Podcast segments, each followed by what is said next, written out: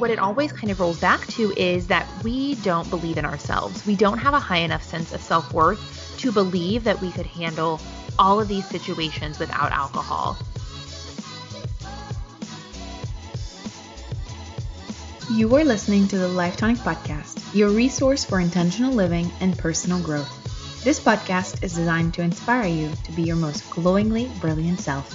I am your host, Joanna O, and I'm grateful for you joining me on this journey where we explore the many nuances of what it means to thrive in our bodies and minds.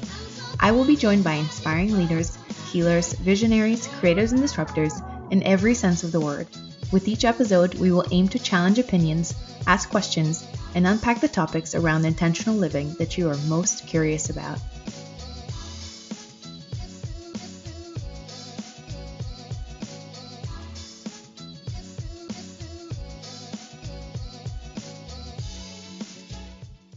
Hello, everybody, and welcome to today's episode of the Life Tonic Podcast.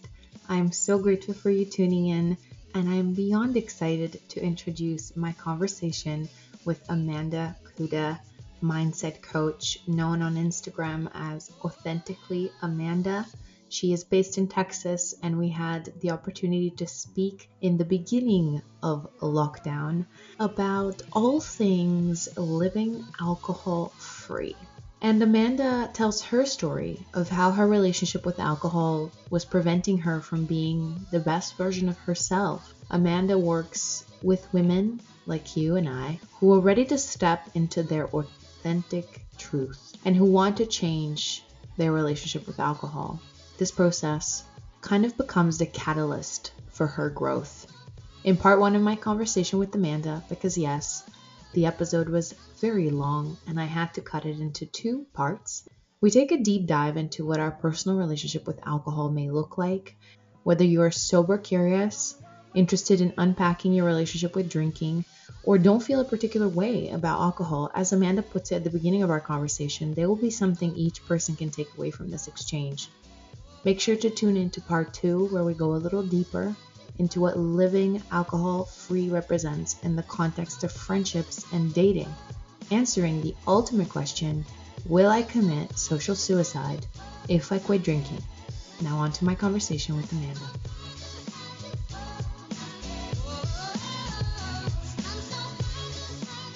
Hi, Amanda, and welcome to the Life Tonic Podcast. Hello, thank you so much for having me. I'm excited to be here and chat today. Thanks for being here. So, for those listening, Amanda is a mindset and life coach for ambitious women. Her passion is normalizing the alcohol free lifestyle and helping high achieving women navigate the world without alcohol so that they can step into their power, which I love. Her mission is to model how choosing sobriety can be a magic bullet to living a more authentic, fulfilling, and joyful life. And she shares about her own personal growth and sobriety journey on her website and Instagram under Authentically Amanda. And I'm super lucky to have her here today because this topic is massive. It is. Thank you so much for allowing me to share this with your audience. I really think that everyone, even if you drink very little or you don't think that alcohol is an issue in your life, everyone will get something out of this conversation. Oh, absolutely. Discovering your work. So, for those that kind of don't know, I definitely recommend obviously checking out your website and you share some really amazing resources and content also on Instagram. But for me coming into this, it was kind of like I was hearing a lot about this whole sort of rise of the sober curious person. Mm-hmm. Um, I don't know if you've heard that. Yeah. This sober curious term has just been thrown around quite a lot. For me, it it was quite interesting because I come from a should I say I guess a family that was broken to some degree by alcohol. Mm-hmm. And it's always been a stigma around the way I was raised, right? So it was always like this sort of problematic issue that, you know, we never really talked about.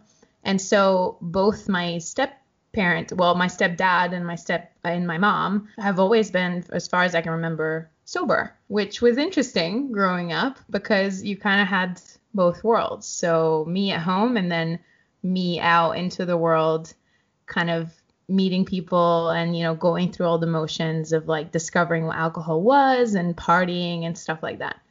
So it's really, really interesting to see that through my journey of being sober curious, because I think I have been, I've just been faced with so much kind of uncertainty. Mm-hmm. Does that resonate?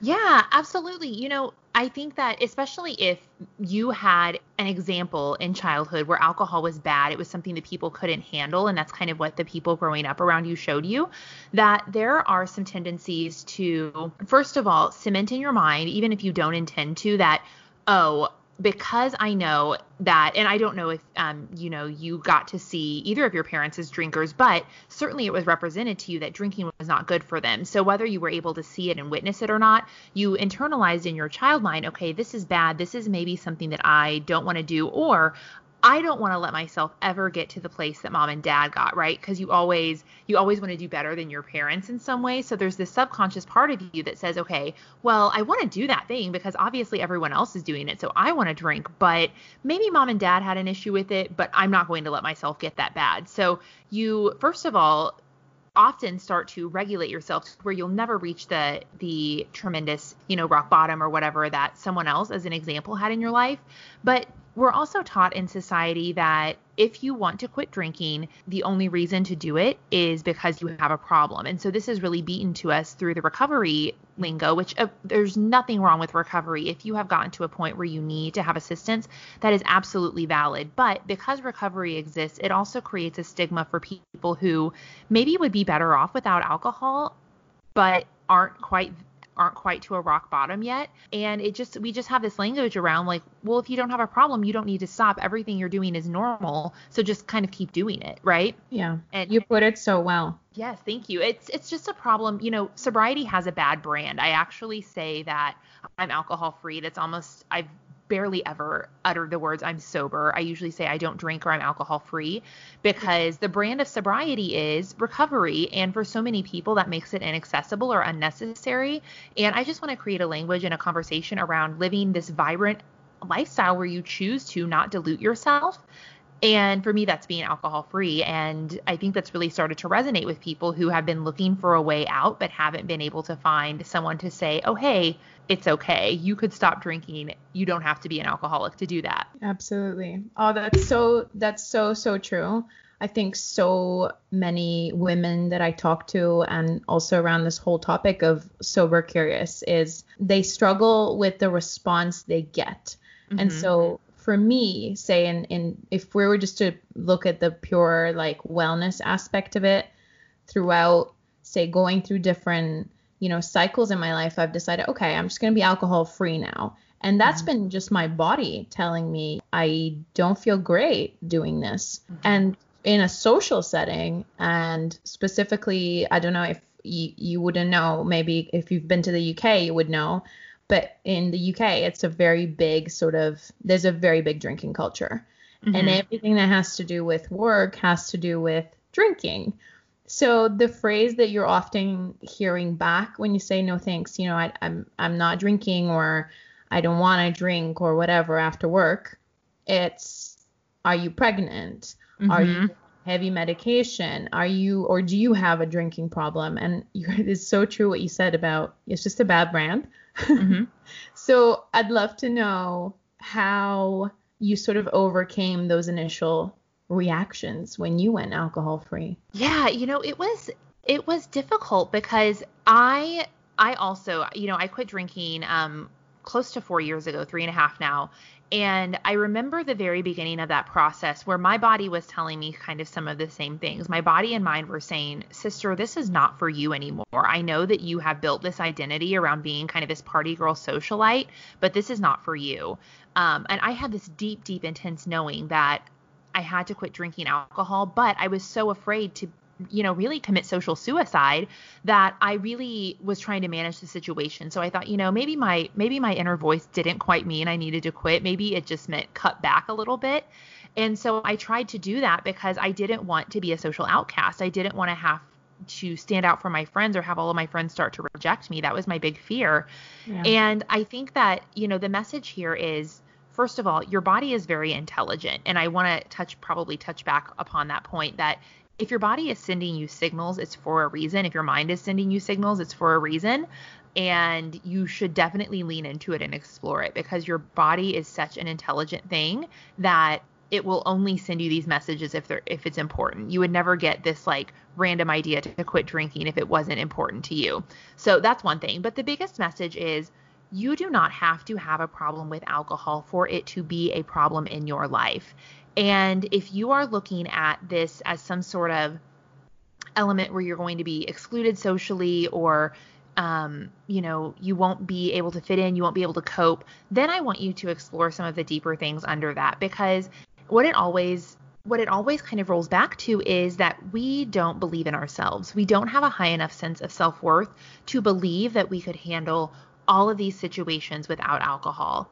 Mm-hmm. And that goes for socializing, that goes for sex, that goes for dating, that goes for, you know, celebrating, that goes for having a shitty day all of these things are are life situations that we've worked into our mind that we need alcohol to sort out that we need alcohol to cope with that we need alcohol to um you know make better and it's not true but we've started to believe this series of lies and they're, they're so deeply ingrained to us that it's really hard to rewrite that story so you know when i to kind of wrap back around to your question, and we can touch back on any more of those in more detail. But when I first started out on this journey, I was looking for someone to say, hey, it's not social suicide. Hey, you don't have to have a problem. Hey, that voice you're hearing in your head is actually right.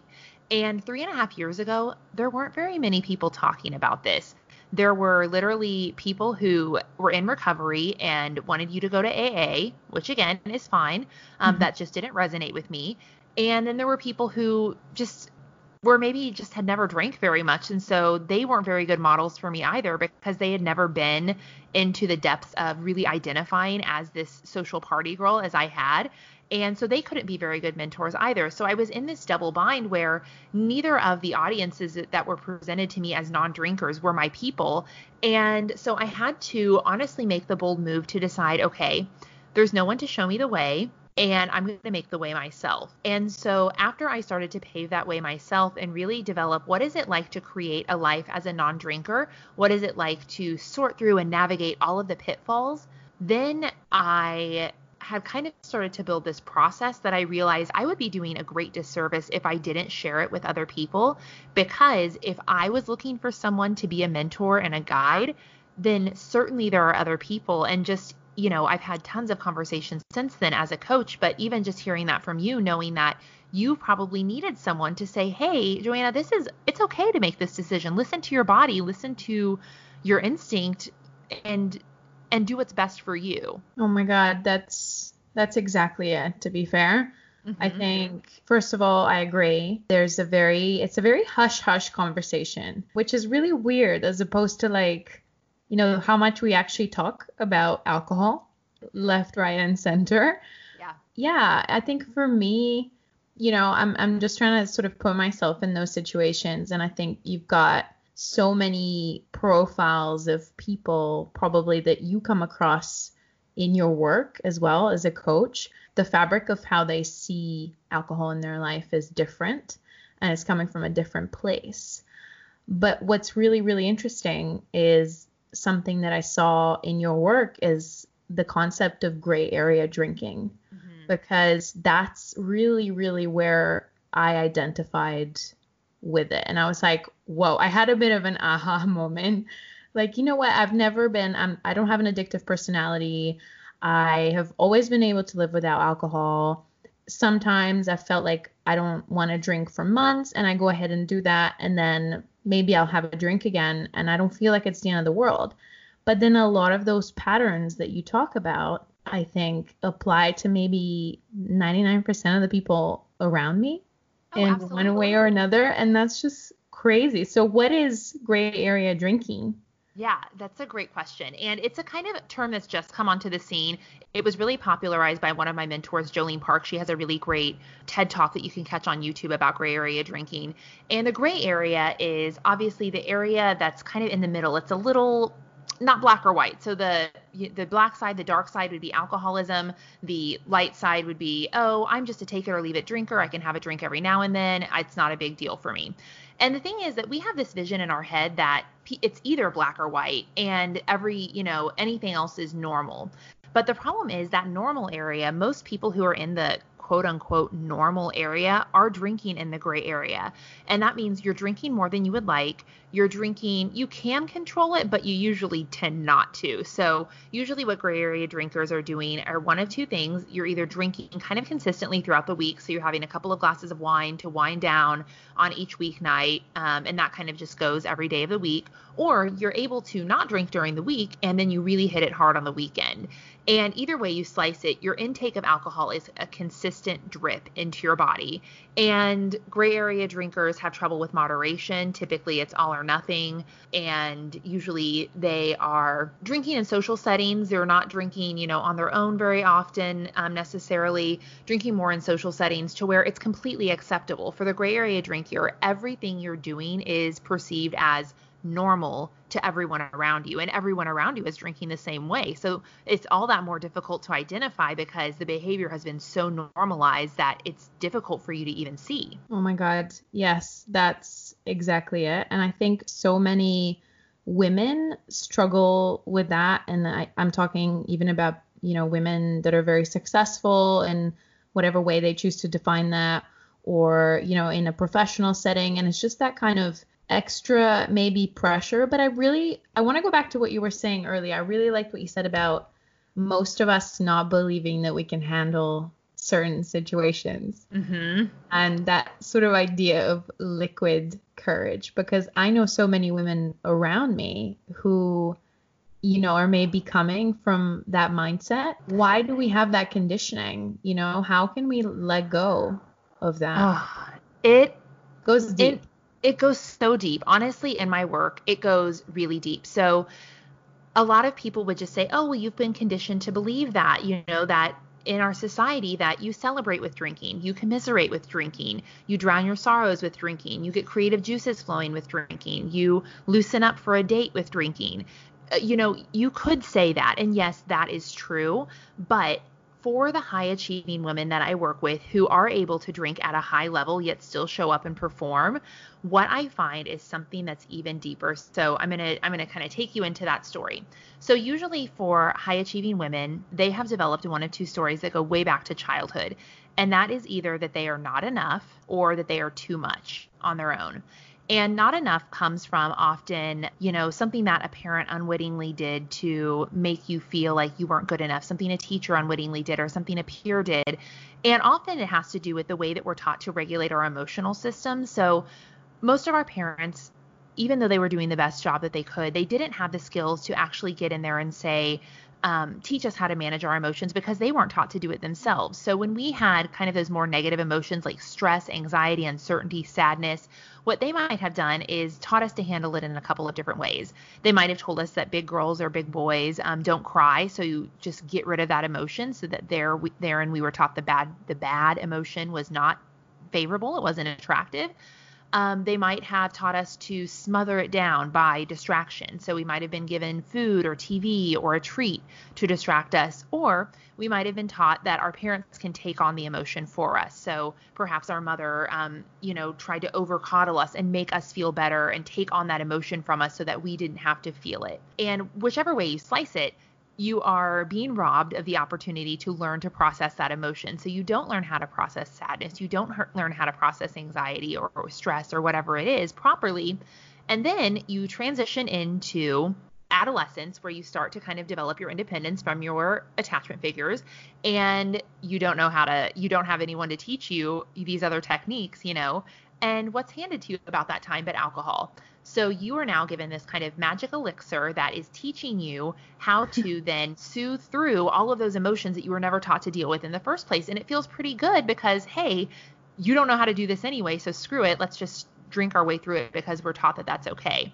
So that's one model. We're taught we're not enough. We're not good enough to feel our emotions. We're not capable of handling and managing our emotions. And every time you drink, even though you might not be saying that to yourself subconsciously, if you rationalize that uh, we all know alcohol is not good for you, you're you're drinking poison people. You you are drinking ethanol mixed with sugar to make it taste good. So if you know that and you're willing to still drink, then it has to ha- be having some sort of like more favorable effect on you. And for most of those people, it for most people, not those people or any people, for all of us, it is because we subconsciously believe it is helping us achieve something we are not able to achieve on our own. So that's one reason. Wow. And that's that's almost everyone. You could argue, "Oh, well, I just like the taste of alcohol." You know, there are so many arguments and I get it. But what you probably really like the taste of is sugar that's mixed with the alcohol. You like the mixer in it because if you've ever drinking, I'm not sure what you have there in the UK, but the equivalent here would be Everclear. And it tastes like nail polish remover. It tastes disgusting. And that's what pure alcohol tastes like. So let's be real. You don't like the taste of alcohol. You like the stuff that it's mixed with. And you're willing to tolerate any sort of kind of icky flavor because of the buzz it gives you. So let me just debunk that there. And then I want to go into the second reason that I find that high achieving women are drinking quite a bit. And that's because, so the first one was you're not enough, you're not good enough, you're not capable enough. And the second one is you're too much. And especially for women, we are fed this story that we cannot show up as our biggest, boldest, you know, I love how you say um, in your intro, your most glowing and brilliant self. We're taught that we need to kind of be prim and proper and stand off to the side and for most of us, we're, we're just taught to dim and dull our light.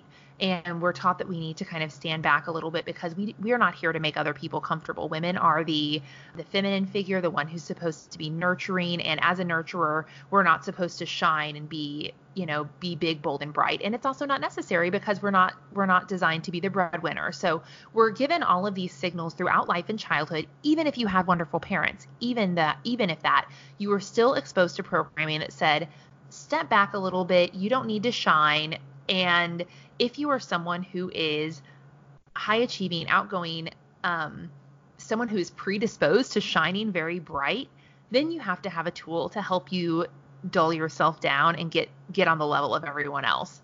And that is a reason that most people don't realize. And I didn't I did not realize this until maybe two years into my alcohol free journey when I was kind of trying to decide why is it that I actually started drinking?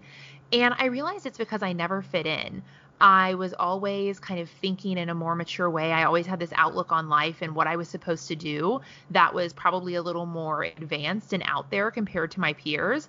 And when you're just trying to get along with the friends who you, you know, have been dealt, you start to feel a little weird. And I, I definitely recognize that weirdness. So when alcohol was presented to me, it was less about drinking to fit in and more about drinking so that I didn't stand out.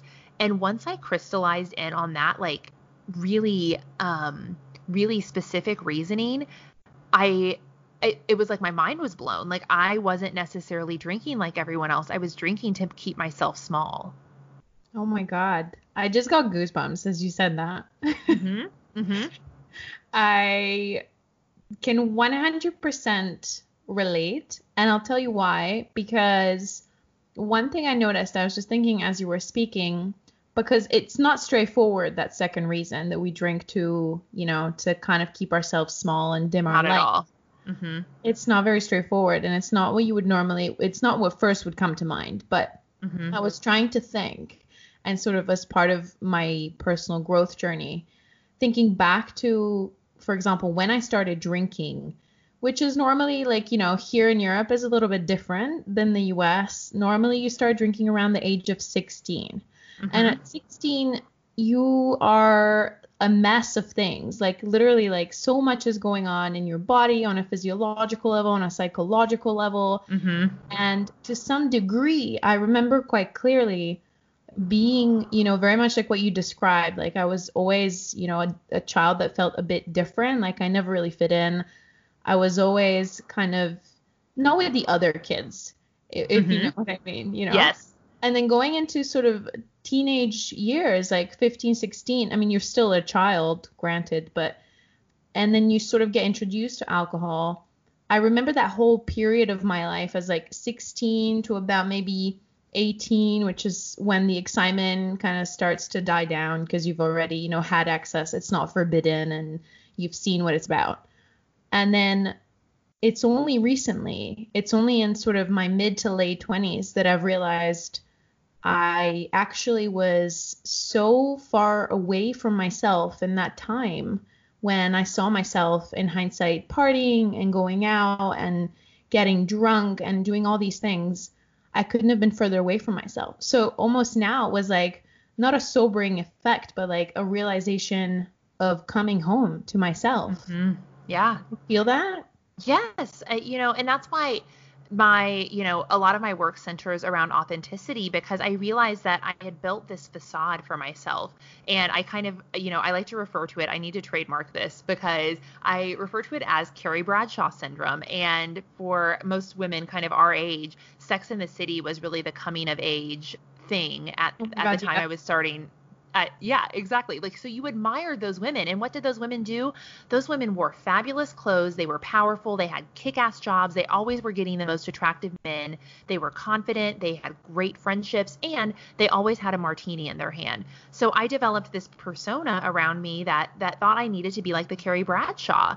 And I, you know, even though you know the show is make believe, a part of your subconscious, in order to watch it and not process that there's like directors and film and a script, you have to forget about that. So, part of your mind when you watch TV, you go into that alpha or theta state where you believe it to be real.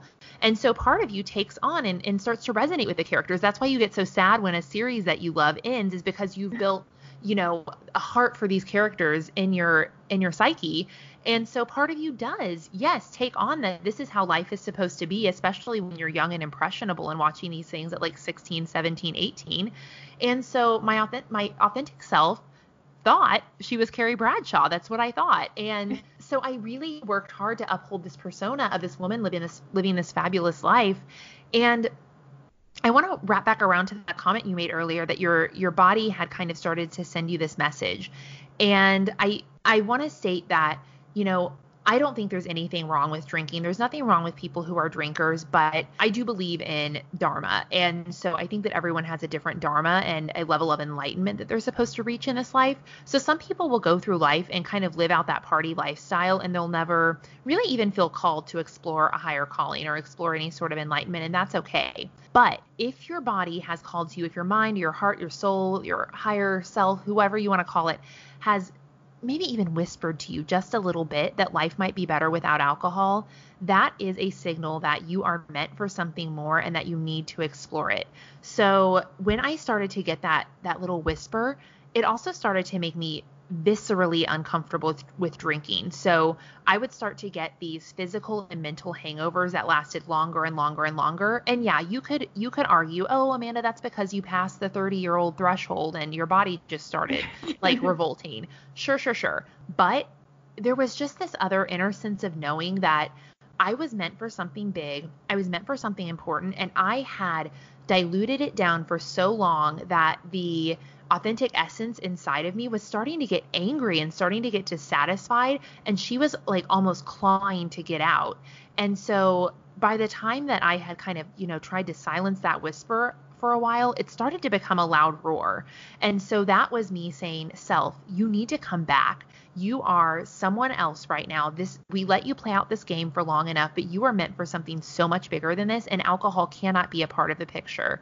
And when i finally got that message that's when I just kind of had that same experience of, okay, it's time to come home to myself. I owe this to myself and I owe it to the rest of the world because I have a gift to give that I'm stifling down right now. That's incredible. A part of you thinking, recognizing that calling that you mm-hmm. have this message to share, but then mm-hmm. that ego, like, I don't know if I want to call it ego, but just the bad voice inside yeah. saying and now it makes total sense and it resonates what you said just a moment ago about the second reason of why people are drinking is mm-hmm. to to dim that calling. Mm-hmm. It's very interesting that you mentioned also the physical reaction. I want to know more about that because for me, for instance, I had a time when I realized, you know, I wasn't drinking for a while and like I said, by choice, there was no particular reason why it just happened and I followed that calling. And very interestingly, when I first had a drink after that, a very small amount, I started getting consistent, like the same bodily reaction every single mm-hmm. time. Mm-hmm. I would get extremely hot, extremely agitated for mm-hmm. no particular reason. And I'd be like, just literally, like you described it so well, just wanting to crawl out of your skin. Like, just get mm-hmm. This body just does not belong to me. Yeah. So uh, let me touch on both of those things. Let me touch on the ego aspect and then the physical reaction. So I am, I'm not sure if any of your listeners are familiar with the text, um, the metaphysical text, A Course in Miracles, but I'm a student and a teacher of that course. And it basically teaches that um, the ego is fear. The ego wants you to live in fear. And the ego is always opposed to your higher self because if your higher self is to come into the picture, then your ego self gets, has to, has to leave the scene, right? And so your ego self likes you to play small. Your ego self likes you to live in fear. Your ego self likes you to feel separate and different from everyone else because then the ego can take over. And so many of the messages uh, that we're taught are brought on from the ego because most people aren't aware of its existence or how to kind of monitor it and control it. And so then from that standpoint, when you do start to kind of reach and stretch and want to do better, your ego's like, "Oh no, no, no, no, don't forget. This is very fearful. This is scary. You need to come back to what's safe and easy even though it's miserable." And your your ego wants you to play small. So of course, when you had you felt different earlier in life, it wants you to lean into that and say, "Yes, yes, yes, you are different. You you are weird." Um, and then later in life, when you want to do better, your ego just tries to shut that down. So that is a very real thing that happens that I want everyone to be aware of that yeah. your ego feels better when you play safe. So if you've ever felt that, like just know that, or if you felt like called to do more, but you can't seem to get yourself motivated, that's almost always your ego trying to keep you in fear and in lack mentality and tell you that you can't do it. But let me be your higher voice for a second and just say that you can, you can, and you deserve it, and you owe it to the rest of the world to explore that gift and explore that call because we need you to show up as your most glowing and brilliant self. That's what we need, especially right now, especially with everything that's happening in the world. We need you to be fully aware, fully awake, and fully in your power and your confidence and in your authenticity. So I'll step off my my ego soapbox, and now let's talk about the physical reaction that is really interesting. So again, we know alcohol is ethanol. It's not good for your body. Uh, also, like newsflash for anyone who's thinking that, oh, but the antioxidants in wine, all of these things, these studies that say you should drink a glass of day really dig into those studies, my friends, because most of them are just printed in like fluff magazines. They don't have scientific backing. I can provide you with plenty of articles that do have scientific backing, but you don't get served those audi- those articles on the internet because they're not popular and fun and cool. So of course you receive the message that the antioxidants in wine are helping you. And let me just tell you, there's just as many antioxidants in a glass of really nice fruit juice. So there's no argument there. You could get more antioxidants by drinking juice than you do out of wine. So, alcohol is not good for you. It's literally going into all of your vital organs and screwing with your system. And the problem is that your system doesn't know how to deal with this poison. So, one of the ways in which it processes it is it just keeps asking for more basically because your system gets so out of whack that it's like okay let me try and function with this weird thing happening. So when you're drinking consistently you're just feeding it and you're also kind of overriding the symptoms. You're making it to where it doesn't seem as bad. It's it's just the same for anyone who has realized you know they have a gluten intolerance. You realize you're not feeling good, but you don't realize how bad you felt until you actually remove the gluten from your system. And then you better believe the next time you have like a scone or whatever it is that you have, you feel like crap and you remember what that was like and that you were living in it consistently because you just kept fueling it into your or funneling it into your body. So yeah. alcohol builds up in your body, that's one thing. And then the second is because it is a toxin, your body actually doesn't know how to process it. And so I won't get super sciency here because I'm not a scientist, but if you want to read um, a really easy to understand um, synopsis of how this works, uh, my friend William Porter has a book called Alcohol Explained, um, and he's there in the UK as well. He's lovely. He um, is super smart on the topic and explains it really in layman's terms. But essentially, your your body is trying to flush out a toxin that it doesn't know how to get rid of and so you're never really truly processing it. So kind of like you said when you go on a little break and you'd feel pretty good and then your body would introduce it back your body starts freaking out because it knows this thing is bad and that we have to start this cycle all over again. And so really, I mean, you are just wreaking havoc on all of your central nervous system anytime that you drink, even if it's just a little every now and then. You know, I know that this is a really hard pill for a lot of people to swallow, but it's just the fact. It's not it's not good for any any organ in your body. You get the mental aspect where you start to kind of get like I guess the proper the popular term for it now is hangxiety where you start to get that that that icky feeling that you feel a little sad and a little like you want to crawl out of your skin and you can't get rid of it and really the only way that seems like you could get rid of it is if you drink a little bit more. Oh my god, I love this term, hangxiety. Mm-hmm. I hadn't heard about it actually, but um, it makes total sense. And I think in sort of recent history, when I've had maybe a few too many, the day after is like just filled with guilt. Yeah.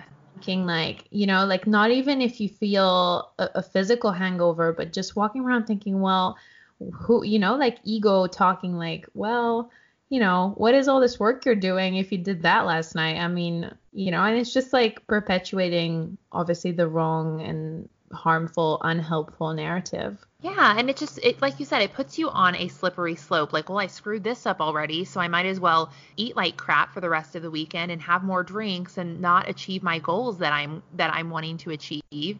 And it just trickles back in and by about the time you start to get your footing through the week, it's time to drink again. I think a lot of people function this way and a lot of people certainly that I know that have been in my social circle um, would kind of kind of navigate from one extreme to the other like you said, you know. Well, you know, it's the same with diets you put yourself on like a super restrictive diet, then all you're going to think about is, you know, I screwed up now. I'm going to have this scone. And then for the rest of the month, I'll just, you know, I'll reset next month or whatever. Yeah. But I think it's interesting what you said. Obviously, I think we, it is a hard pill to swallow, but we all know alcohol isn't good for you. Thinking back to those years of and I'd love to know a bit more about your story as well of what you described as the Carrie Bradshaw effect, which I think you should totally trademark because it's awesome and it's so so it's such a generational thing as well. Oh, so much. um, for me, yeah, it was very you know glamorous, and I think a lot of us have thought, yeah, I'm living the dream. I'm living this life, and that's what I want to recreate when actually it is not real. And yeah. thinking back to who I was then, I don't know if you also struggled to reconcile with that image. That's one thing to sort of, you know, see her and accept her and she was this way, but I'm here now. And then also from a social standpoint, because a lot of conversations I've had with people are about, you know, A, you're going to feel like a social outcast if you stop drinking. That's the first assumption. And then the second thing is, what about my friends? And really, what I thought about was who were my friends when I was that girl? Mm-hmm. And they're not my friends to this day. Mm-hmm. Right. And yeah. so there was a bit of that. So that was, you know, that was for a reason.